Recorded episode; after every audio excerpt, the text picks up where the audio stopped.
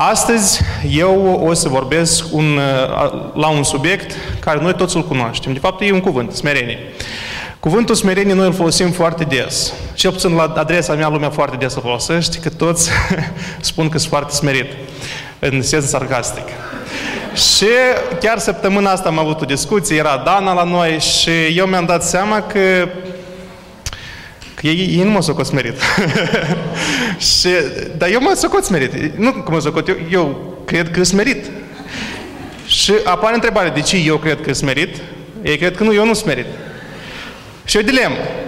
Și eu mi-am dat seama că, de fapt, problema este că eu mă uit la contextul biblic a cuvântului smerit, dar pe mine mă judică după sensul omenesc a cuvântului smerit, pentru că eu când m-am uitat și scrie în dicționar că înseamnă smerit, eu nu smerit. Când mă uit și spune cuvântul Domnului, eu smerit. Și astăzi eu vreau să clarific situația asta pentru toți ca să vedem dacă suntem smeriți și cum suntem noi smeriți. Eu vedeam unii mă, mă judecă fețele lor. Eu, eu vreau să vă rog mult să ascultați mesajul meu și după aceea să mă judecați. Uh, noi trăim într-o societate binecuvântată. Valorile creștine care au fost sădite, plantate adânc în toată civilizația de vest, care este și la noi în țara noastră, au dat rod la un lucru extraordinar. O grămadă state, uitați-vă, tot vestul, în toată lumea, de fapt, se exportă democrația. Democrația este un lucru foarte frumos. Este un principiu în baza căruia este oamenii dau o parte din puterea lui la guvern, ca guvernul să le facă dreptate și să le apere libertățile. Un lucru foarte bun. Și asta a dat rod la un belșug de toate lucrurile. Una că e libertate, pace, belșug de economic. Uitați-vă, toate țările în care este, nu, ok, nu în toate, dar chiar și a noi, ani, amintiți-vă 10 ani din urmă cum era situația în țară, cum cu tot ne, ne plângeam că e sărăcie, că e greu. Acum nu e ușor, dar în comparativ cu 10 ani, eu cel puțin zic că e mult mai bine, nu? E mult mai bine, nimeni nu moare de foame. Toți, e belșug. Cine vrea, cine muncește, Domnul binecuvântează și în țara asta el poate să trăiască bine. Însă este o problemă. În toată libertatea asta, în loc ca oamenii să întoarcă ochii și să mulțumească la Domnul care ne-a dat legile și poruncile Lui, care ne-a dat cuvântul Lui, care stă la temelia, pentru că democrația își are rădăcinile, nu cum spun alții în uh, filozofia grecilor antici, ci în cuvântul Domnului. Fără cuvântul Domnului, fără principiile creștinismului, democrația în forma care o avem noi astăzi nu era posibilă. Cea mai populară Constituție, care se ocate cea mai democratică, cel puțin temelia la democrațiile, Constituțiile democratice, se ocate Constituția Statelor Unite. În totalitate, ea este bazată pe cuvântul Domnului.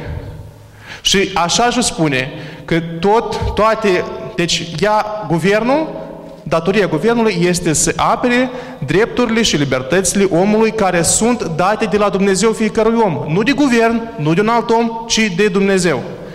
Din cauza asta, guvernul trebuie să-și asume că este Dumnezeu, care este suveran, este atotputernic și drepturile care le avem noi nu ne le dă guvernul, nu ne limitează guvernul, nu ne le scoate, ci este un Dumnezeu și guvernul are libertatea și, de fapt, responsabilitatea să ne le apere și să asigure că ne face dreptate.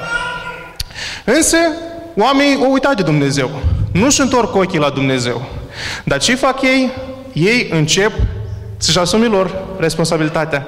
Ei încep să se întoarcă în urmă și spun asta este datorită tăriei și puterii mele.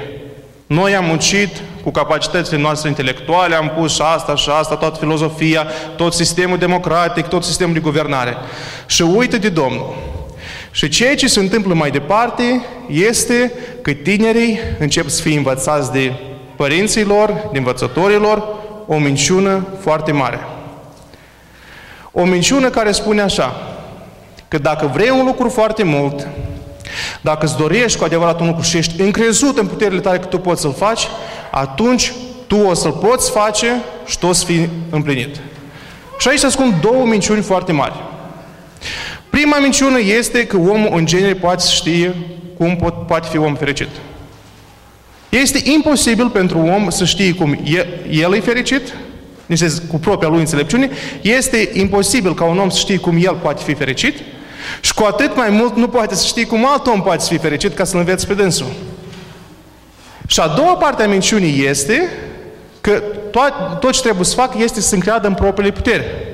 Pentru că propriile puteri și propriile îndemnuri ale inimii noastre, întotdeauna în Biblie, noi toți am studiat, cred că majoritatea ați fost la sesiunea Ieremia, și știm că din fire, toate îndemnurile, fire, uh, toate îndemnurile inimii noastre păcătoase sunt rele. Inima noastră din fire este rea. Unicul care poate să facă o schimbare este Dumnezeu și astăzi o să vedem cum are loc schimbarea asta și de ce noi avem nevoie de această schimbare. În Mica 6 cu 9, prorocul spune asta, de fapt Dumnezeu vorbește prin proroc și spune astfel. Ți s-a arătat, omule, ce este bine și, și ce alta cere Domnul de la tine decât să faci dreptate, să iubești mila și să umbli smerit cu Dumnezeul tău. Iată, umblarea asta smerită este un lucru foarte interesant, cuvântul care e folosit în uh, ebraică pentru cuvântul, pentru ceea ce e tradus în română smerit. Pentru că nu-i umilință sau uh, nu-i antonimul la mândru în sensul care noi îl știm în limba română. Nu înseamnă pur și simplu umilință în sens că o persoană care e umil, care se comportă umil. Nu asta înseamnă. Ci smerit are un sens mult mai profund. Pentru că însăși cuvântul care este folosit de Dumnezeu este asuprit. Cu siguranță nu asta Dumnezeu are în vedere. Înseamnă, sau nu asuprit, dar pe care e pusă o greutate. Deci a pune o greutate, sau un om care poartă o greutate. Asta e sensul la cuvânt. Deci, cuvântul ăsta, sensul, ca să înțelegi, trebuie să uităm la contextul unde folosit. Și am, am selectat câteva texte și sper că o să fie foarte clar. Și eu o să încerc să, să vă ghidez ca să înțelegem care este sensul la cuvântul smerit. Și un alt text, de ce eu unde ne spune de ce este foarte important să înțelegem ce înseamnă smerenia și de ce trebuie noi să o avem. În Proverbe 22 cu 4 spune așa. Răsplata smereniei a fricii de Domnul este bogăția, slava și viața. Deci asta este promisiunea. Aici am văzut promisiunea. Bogăția, slava și viața. Și tot aici găsim și o definiție. Ați observat? Uitați ce spune aici. Răsplata smereniei, virgulă, a fricii de Domnul. Deci smerenia înseamnă fricu, frică de Domnul. Smerenia înseamnă să ai o reverență, un respect deosebit pentru Dumnezeu și nu pur și simplu un respect în baza meritelor Lui, ci o supunere. Asta, smerenia înseamnă să recunoști suveranitatea lui Dumnezeu în viața ta. Deci smerenia înseamnă să înțelegi că unicul care cunoaște ce trebuie tu să faci cu viața ta, unicul care cunoaște cum poți tu face cum poți tu deveni fericit și care poate să te conducă pe calea Lui ca tu să devii fericit, este Domnul. Asta înseamnă smerenia. Smerenia înseamnă frica de Domnul.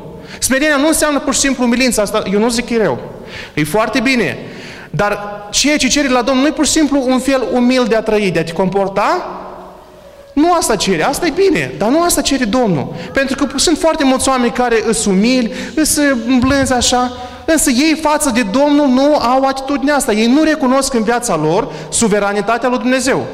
Ei nu recunosc în viața lor că unicul care cunoaște cum pot ei fi fericiți este Dumnezeu. Ei nu vor să urmeze calea pe care Dumnezeu vrea să le arate ca să fie fericiți. Dar ca să înțelegem noi cum este un om cu adevărat smerit, să ne uităm la Iosua.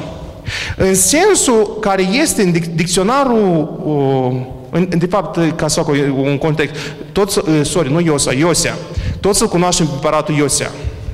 Iosea a fost un împărat care a ajuns împărat la o vârstă foarte fragedă. Era copilaș, copilaș, când a ajuns împărat.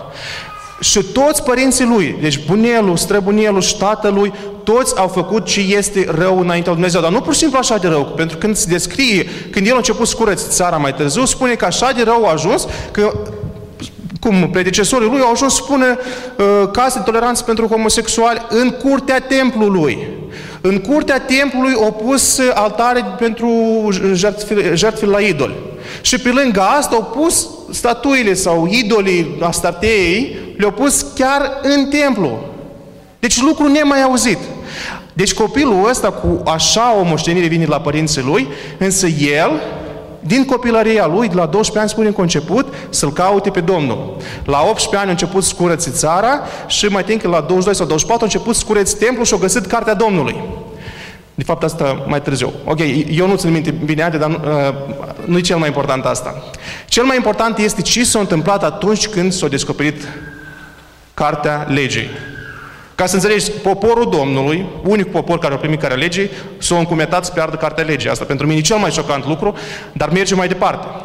Iosia, când a găsit cartea legii și când a citit lucrurile care o, Dumnezeu a spus că o să întâmple poporului atunci când ei o să întoarcă de la, de la Domnul și o să meargă pe căile lor rele, când o să întoarcă și o să preacurvească cu idolii neamurile la care Dumnezeu le-a luat țara și le-a dat-o lora, atunci Dumnezeu le dă un, un șir mare de, de, de uh, blesteme, foamete, până acolo că o să recurgă la canibalism, până o să fie coceriți, o să fie uh, pământul o să fie nimicit, cetățile o să fie nimicite și o să fie duși în robie.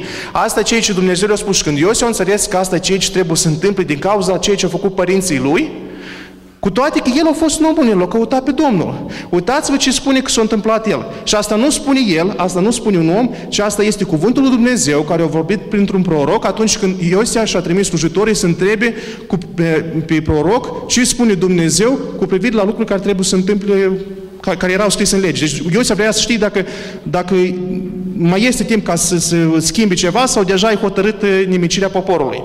Și, nu o să dau citire la tot, dar uitați-vă ce spune Dumnezeu despre Iosia. 2 împărați 22, 19 la 20. Pentru că ți s-a mișcat inima pentru că te-ai smerit înaintea Domnului, când ai auzit ce am spus împotriva acestui loc și împotriva locuitorilor lui, care vor ajunge de blestem și de spaimă, și pentru că ți-ai sfâșiat hainele și ai plâns înaintea mea, și eu am auzit, zice Domnul. Deci am spus că prima definiție a cuvântului smerit înseamnă să ai o atitudine specială față de Dumnezeu, să înțelegi că Dumnezeu este suveran asupra vieții tale. Dumnezeu este în controlul vieții tale și unicul care poate să-ți, să arate calea pe care tu trebuie să mergi ca să ajungi la fericire este Dumnezeu. Dar uitați-vă că este și a doua parte a definiției. Cum Dumnezeu ne arată calea asta? Cum Dumnezeu ne ghidează? Cum se manifestă un om smerit care recunoaște suveranitatea lui Dumnezeu. Uitați ce face Iosea. Iosea, deodată când a citit cuvântul Domnului, el a înțeles cât de serios este și a înțeles că Dumnezeu este un Dumnezeu suveran și drept, care ceea ce a spus o să ducă la îndeplinire. Și uitați ce, care a fost reacția lui Iosea când, uh, când Dumnezeu spune că a fost reacția lui Iosea când a auzit cuvintele legii. Spune că i s-a mișcat inima. Deci inima lui nu era împetrită. Când a auzit cuvântul Domnului, el nu a fost indiferent. El nu s-a gândit, măi, dar eu sunt bine, asta, eu n-am făcut asta, eu am curățit țara, asta părinții mei au făcut. Eu lucrurile astea nu le-am făcut. El însă a înțeles că el a moștenit deja ceva. Și situația, poate el este într-o stare bună, dar țara, locuitorii țării încă sunt departe de starea pe care el o avea. Și atunci spune că i s-a mișcat inima, s-a smerit înaintea Domnului și pe urmă spune că și-a sfârșiat hainele și a plâns înaintea lui și Dumnezeu l-a auzit. Deci iată cum reacționează un om smerit când aude cuvântul Domnului. De atât și vă spun, sunt foarte mulți oameni smeriți în sensul umil, care sunt, mm, așa, ei nu, nu, nu vor să dea cu opinia, nu vor și responsabilitatea. Nu! Dumnezeu nu asta ce, vrea, ce are El în vedere când vorbește de smerit. Eu și-a fost un om foarte hotărât. El umbla, a omorât și pro, uh, preoții la toți idolii ăștia. El a fost și curățit. El lua uh, idolii de la oameni și nimicea. El a, a curățit Ierusalim. Asta nu sunt lucruri care le face un om umil. Un om smerit în sensul din dicționarul explicativ al limbii române nu face lucrurile astea. Un om smerit după definiția pe care Dumnezeu ne dă în Biblie, din potrivă, este un om hotărât, care atunci când este confruntat cuvântul Domnului, atunci când el vede o problemă, când, este, când vede cuvântul Domnului clar că este o problemă, el ia atitudine, inima lui este mișcată, el se smerește și înțelege că Dumnezeu ceea ce spune o să împlinească și el caută să facă ceea ce spune Dumnezeu. Și ca, uitați la cine merge el la sfat? El nu s-a apucat să facă de capul lui. Chiar a, la lecția trecută discutam despre Eva, Adam și Eva. Și interesant, iată, Eva este din potrivă un exemplu de un om nesmerit. Când șarpele i-a spus minciuna, ea nu, nu s-a dus mai întâi să întrebe de Adam, care era soțul ei. Ei puteau să comunice cu Dumnezeu direct. Am văzut asta, Dumnezeu promova prin grădină și căuta, deci ei comunicau cu Dumnezeu direct. Ea nu a așteptat să întrebe pe Dumnezeu, oare cu adevărat tu ții de la noi fructul ăsta pentru ca noi să nu ajungem ca tine, ca să cunoaștem binele și răul? Ea nu a întrebat pe nimeni. Ea s-a socotit singur înțeleaptă, dar cum s-a socotit înțeleaptă? O crezut cuvintele șarpelui. Și prin asta ne-a condamnat pe toți noi la moarte. Iată ce înseamnă să nu fii smerit. Însă Iosia este o pildă de om smerit. Atunci când este confruntat cu cuvântul lui Dumnezeu, el nu caută să facă de capul lui, ci el recunoaște că doar Dumnezeu știe soluția cum poate să salveze viața lui și să salveze țara și locuitorii țării. Și el merge la Dumnezeu după răspuns, el se duce la proroc. Și Dumnezeu asta a apreciat la el. Atunci când a fost confruntat cuvântul lui Dumnezeu, atunci când lui s-a arătat pe față, uite, cuvântul lui Dumnezeu spune că din cauza la situația ta și a țării, poate nu a ta, dar cel puțin a țării, și a ceea ce au făcut părinții tăi înaintea ta, țara este blestemată și urmează să fie nemicită. Atunci când a auzit cuvintele astea, inima lui a fost mișcată, el s-a smerit și nu a căutat repede să facă ce poate el, sau să, el s-a dus la Domnul, să vadă ce îi spune Domnul. Și interesant că după aceea, după ce că mai departe Dumnezeu îi spune că o spun un, un pic pauză, pe planul de nimicire și o să lasă pe el să moară în pace să fie îngropat cu părinții lui. Și doar după asta o să vină pedeapsa. Însă el când a văzut cu Domnul i s-a făcut milă de el, atunci a căutat repede el să facă legământ cu Domnul ca să, să păzească legea și a chemat pe toți bărbații țării ca să vină să facă legământ și ei, să urmeze pilda, ca să facă iarăși legământ, să între legământul legii. Iată ce face un om smerit. Una, el ascultă și a doua îi caută și pe ceilalți să-i ajute.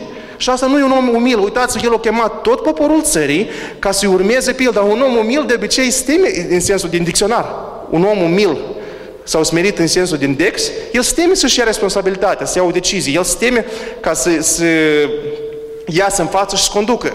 Însă un om smerit după voia lui Dumnezeu, un om cu o inimă smerită, ca Iosea, el nu s-a temut, el să facă pasul, el nu s-a temut să fie confruntat de cuvântul Domnului, el nu s-a temut să admită greșelile lui și a părinților lui, el nu s-a temut să admită starea poporului, ci el a fost hotărât în decizia lui de a-și renoi relația lui cu Dumnezeu. Asta a fost explicația cuvântului. Și acum vreau să mergem mai departe și să cercetăm deci am spus la început, este ca tare în context în care vreau să-l citez, dar nu știu dacă este rost. Am vrut să arăt că, de fapt, noi, din fire, inima noastră este rea. Ea nu este o inimă smerită. Noi, când ne naștem, suntem copii. Pe urmă învățăm multe lucruri, ce ține de viață, cum să trăiești, cum să umbli, cum să mergi, cum să citești, cum să lucrezi. Dar în ce privește lucrurile spirituale, noi rămânem la fel de copii. Știm un lucru că spune Biblia despre copii, că nebunia este lipită de inima copilului. Și ca cu părere de rău că ține de smerenie inima noastră, mulți oameni ajung pe patul de moarte și în inima lor, în ce ține vorba de smerenie, în atitudinea lor față de Dumnezeu, ei rămân la fel de nebuni. În Romani 1, 28 la 32, dar mai întâi o să citesc și versetul 22, spune că s-au fălit că sunt înțelepți și au nebunit. Deci cel care se bizuie pe înțelepciunea lui ca să-și caute fericirea, el singur se condamnă la nefericire. El singur înnebunește. Și spune în versetul 30, uitați până la unde se ajunge. Ei au spune că din cauza la lucruri care le-au făcut, au ajuns urători de Dumnezeu, obraznici, trufași, lăudăroși și născucitori de rele. Cuvântul ăsta trufaș este antonimul cuvântului smerit care este folosit în contextul biblic. Trufaș, un om care nu acceptă mustrarea, un om care nu acceptă cuvântul la cel care este superior. Atunci când este confruntat de Dumnezeul lui suveran care îi controlează viața, Dumnezeu care i-a dat viața și Dumnezeu care poate să ia viața, Dumnezeu care dă tot ce are și Dumnezeu care ia tot ce are dacă vrea. El când este confruntat de cuvântul lui Dumnezeu, el rămâne împetrit. El mai bine se încrede în înțelepciunea lui decât în înțelepciunea lui Dumnezeu. Și un astfel de om a fost Eva. De fapt și Adam, dar noi pur și simplu la studiu am citit numai pasajul până la Eva. Uh, mergem mai departe. Uh, Smerenia este un atribut pe care trebuie să-l dețină orice copil al Dumnezeu. Și pentru a ajunge la aceasta, vreau să ne uităm la exemplul celor care au fost înaintea noastră. Eu întotdeauna le spun la tineri, la, de la tineret, ca să ajungi un om înțelept, ca să ajungi un om matur, sunt două variante. Prima, faci prostii și te înveți între însele, Și a doua, înveți din greșelile altora și anticipi. Grăbești procesul de maturizare. Eu vreau ca noi să fim oameni înțelepți și pricepuți. Omul înțelept pur și simplu se învață din greșelile lui. Dar omul priceput și înțelept se învață și din greșelile la cei dinaintea lui. El cercetează lucrurile care au fost înaintea lui și caută să-și ia lecți- lecțiile cum poate el să facă mai bine. Cum poate el să nu repete greșelile astea. Și noi asta vrem să facem astăzi. Noi întotdeauna căutăm să facem asta și din cauza asta vreau ca să deschideți cu mine la Deuteronom 8. Deuteronom 8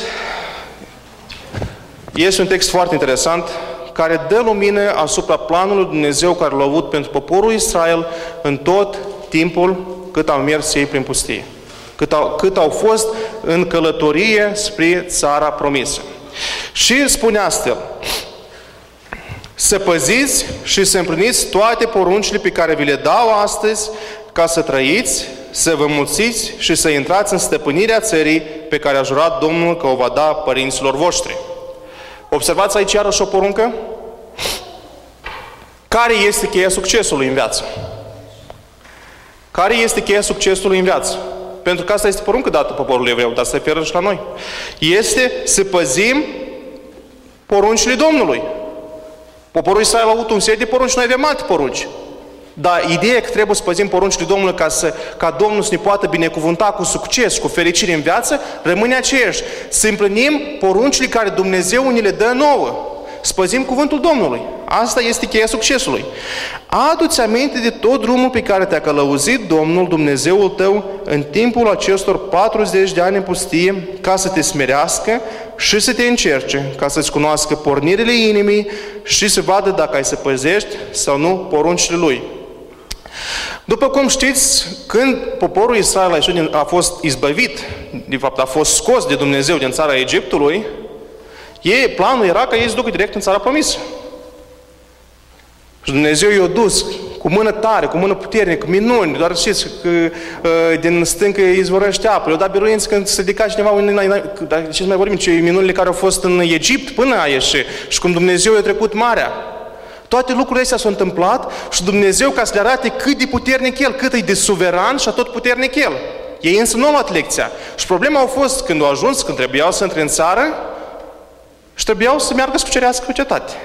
Și au trimis câteva iscoade, 12 iscoade, care aceștia dintre aceștia 12, 10 s-au lăsat speriați. Și aceștia 10 s-au întors, au descurajat tot poporul și tot poporul o, o, o ales mai degrabă sprijine prin înțelepciunea la acestea 10 iscoade lașe și să-și piardă ocazia ca să intre poporul în țara promisă și o, în loc ca să bezeze pe Dumnezeu și să meargă să ia în moștenire țara. Deci ei trebuiau să intre în țara promisă. La ultima etapă, ca să înțelegeți, 40 de ani despre care Dumnezeu vorbește aici, uitați care, ce a făcut Dumnezeu între aceștia 40 de ani în pustie, ca să-i smerească și să-i încerce ca să le cunoască pornirile inimii și să vadă dacă au să păzească sau nu poruncile Lui. Țineți minte care e cheia succesului, să păzești poruncile Domnului. Planul era inițial ca ei să meargă direct în țara promisă. Însă ei s-au bazat prin înțelepciune la niște oameni lași și n-au urmat porunca Domnului ca să să cucerească țara, să cucerească orașul, care era primul, prima cetate. Și atunci, din cauza asta, Dumnezeu le-a, le dat o condamnare foarte dură. Că timp de 40 de ani în pustie, ei o să rătăcească și ce o să se întâmple atunci? Toți cei care, care o, o hotărâți să umble după înțelepciunea omului în loc să bazeze pe suveranitatea și să urmeze porunca lui Dumnezeu, ce trebuia să întâmple? Cine ține minte? Toți trebuiau să piară în pustie. Și eu am cercetat un pic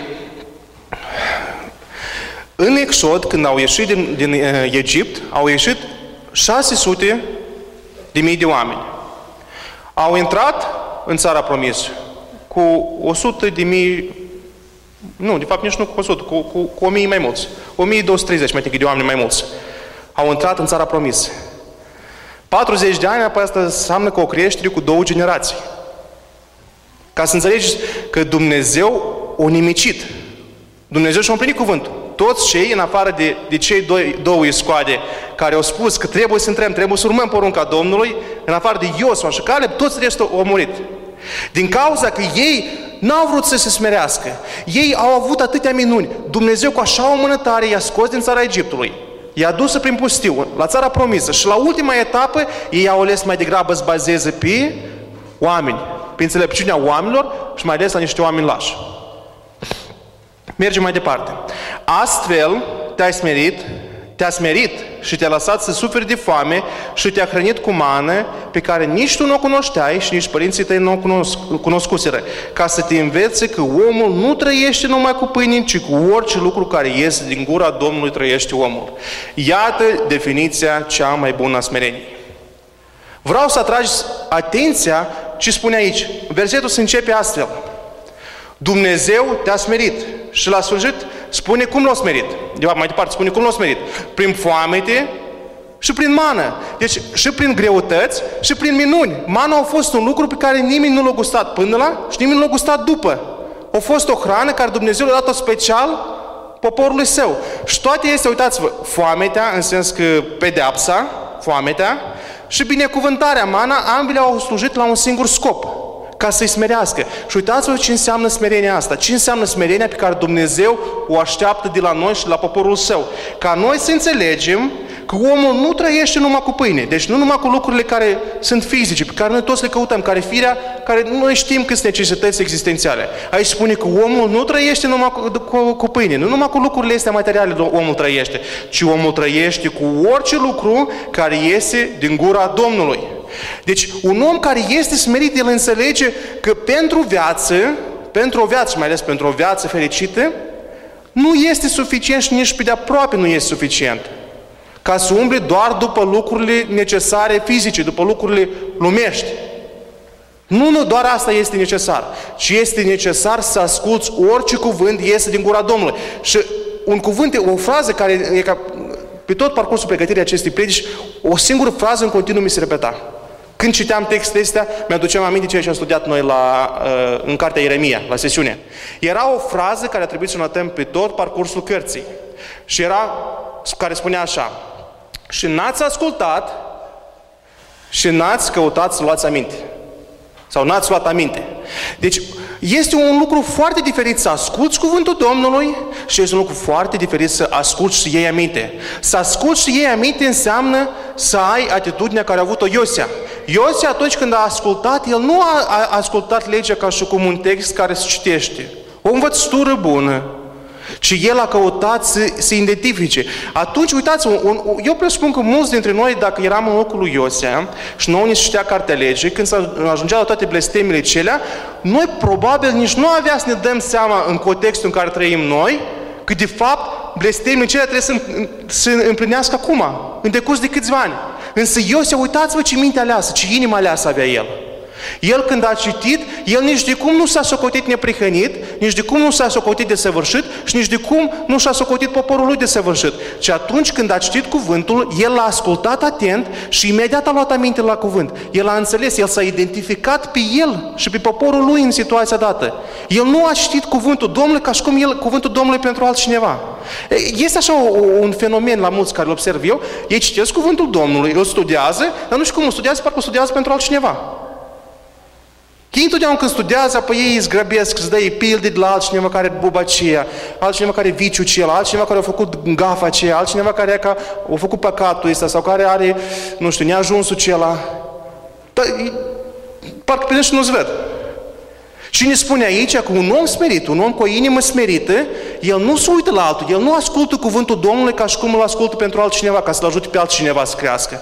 Nu, nu, nu. Un, cuvânt, un om cu o inimă aleasă, un, un om cu o inimă smerită, când ascultă cuvântul Domnului, el ia aminte și caută să identifice pe el în cuvântul pe care îl studiază.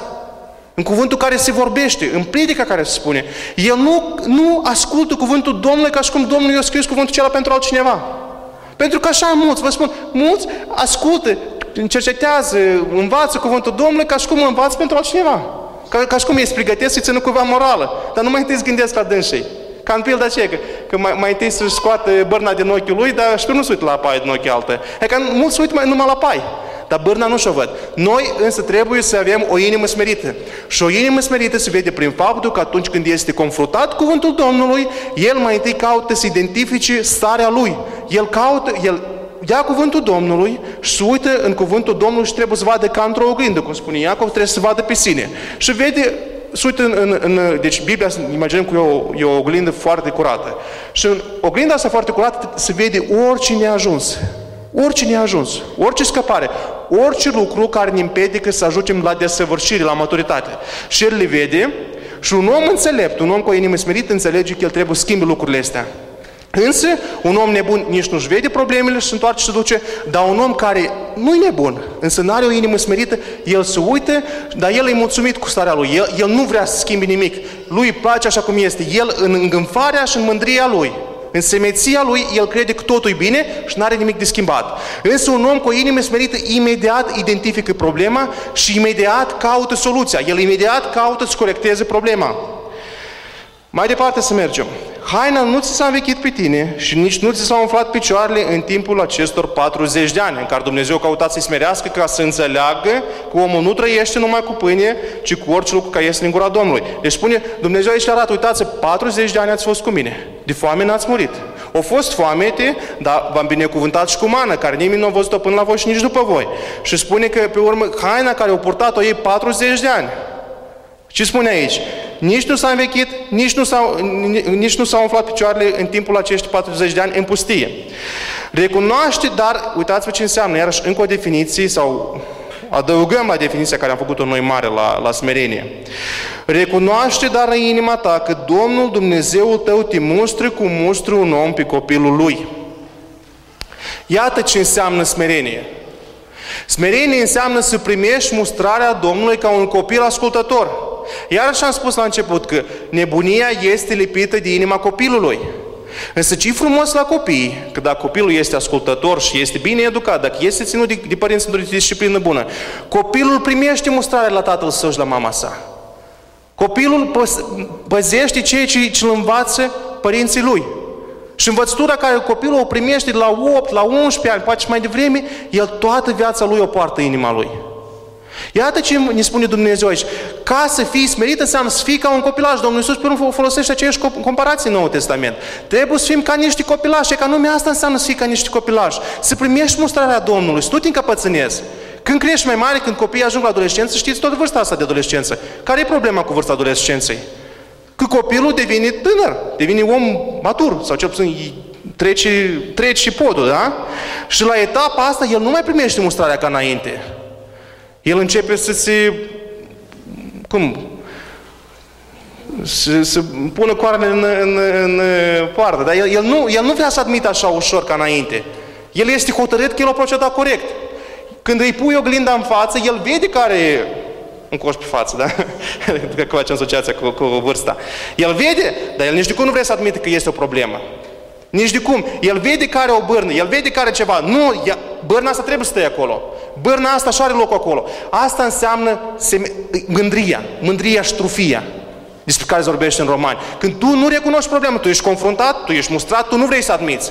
Însă un copilaș și frumos la el că el admite problema. Sau chiar dacă nu admite, el ia aminte la mustrare. El nu ne socotește mustrarea părintelui lui. Atunci când este confruntat, el primește și ia aminte.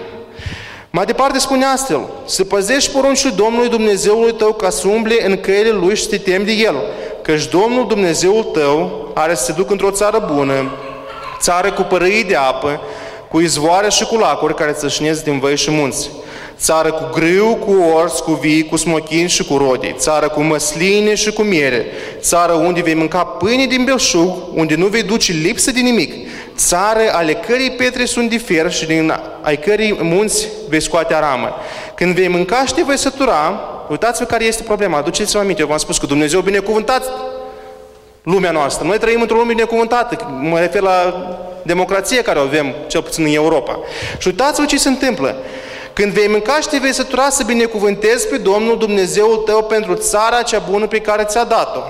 Vezi să nu uiți pe Domnul Dumnezeul tău până acolo încât să nu păzești poruncile, rânduielile și legii Lui pe care ți le dau azi.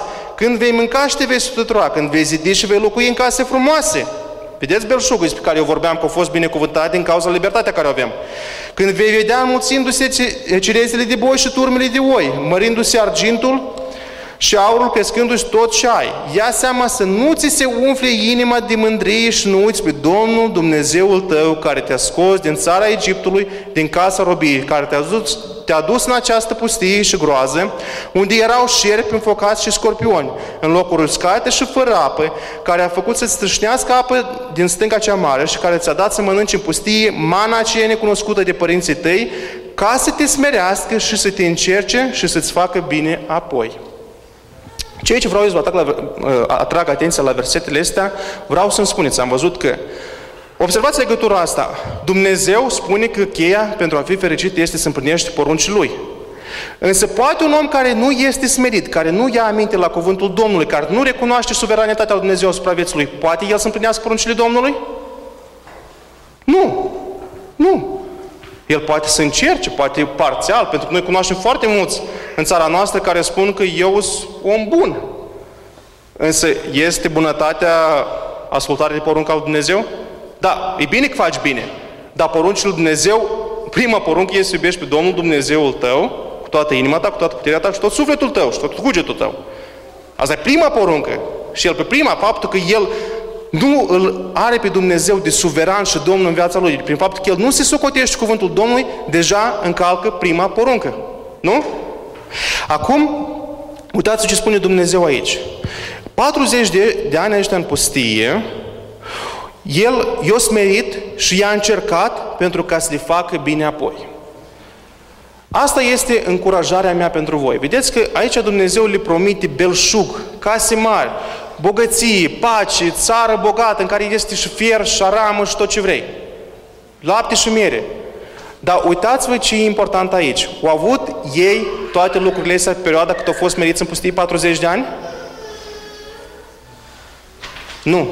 Ce spune Dumnezeu aici că ei au fost meriți, au, fost, au trebuit să îndure și foamete, au trebuit să îndure și șerpi înfocați, scorpioni, locuri pustiși și așa mai departe, toate lucrurile astea pentru ca să învețe să asculte de Dumnezeu, să învețe să se smerească sub mâna tare a lui Dumnezeu, să învețe să asculte de orice cuvânt care iese din gura Domnului.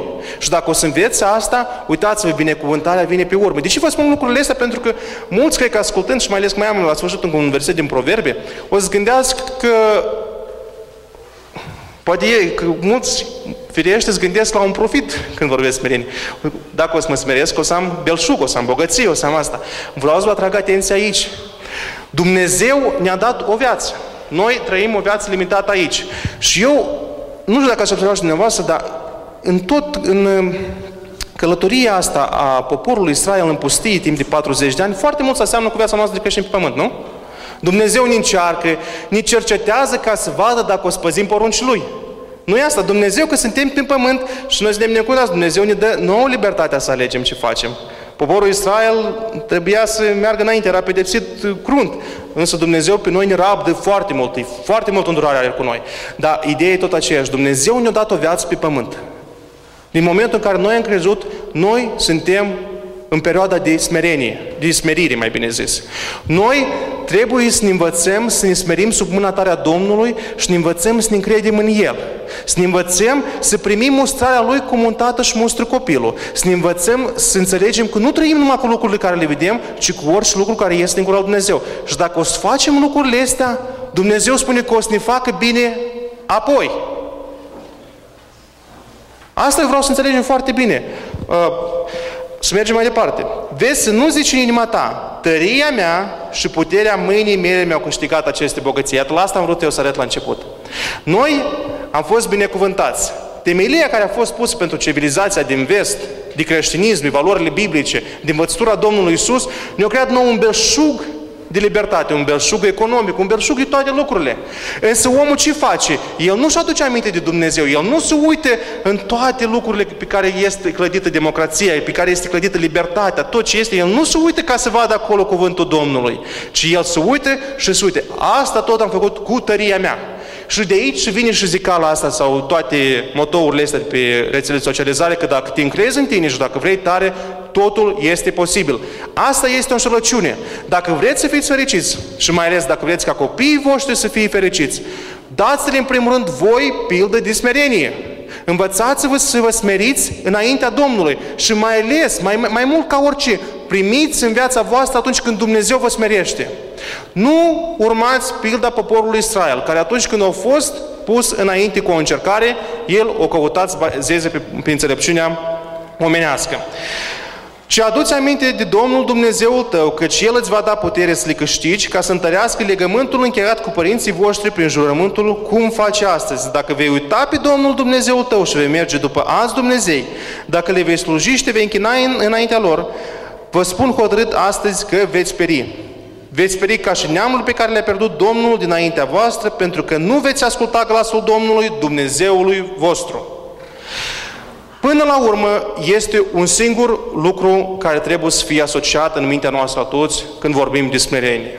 Smerenie înseamnă să asculți de cuvântul Domnului, cum spune Dumnezeu aici, și să iei aminte. El înseamnă să asculți cuvântul Domnului ca un cuvânt care vine de la Dumnezeul suveran și atotputernic care este la cârma vieții tale care decide ce și cum se întâmplă la viața ta. Și atunci, dacă tu o să împlinești cuvântul Domnului, binecuvântarea o să vină. Și mai ales o să vină un belșug de bogăție în viața de apoi. Și spune că slava, în proverbii care la început 22 cu 4 la început, spune că răsplata smereniei este slava, bogăția și viața. Și cel mai important pentru noi este viața veșnică, dar fără smerenie, fără a te smeri sub mâna tot puternicului Dumnezeu, fără ca să înțelegi că Dumnezeu este suveran asupra vieții tale și El este unicul care poate să-ți arate ție care este calea ta spre fericire. Pentru că noi toți suntem diferiți. Noi toți suntem diferiți. Și dacă este un lucru, noi putem spune că calea spre fericire e una, și e adevărat, e una, numai că se arată la fiecare în feluri diferite. Dar este un lucru comun. Este să asculți de cuvântul tău Domnului și să păzești poruncii Lui. Dacă facem lucrul ăsta, Dumnezeu o să arate la fiecare dintre voi care este calea, pasul pe care trebuie să-l faci pentru ca să ajungi mai aproape de fericire.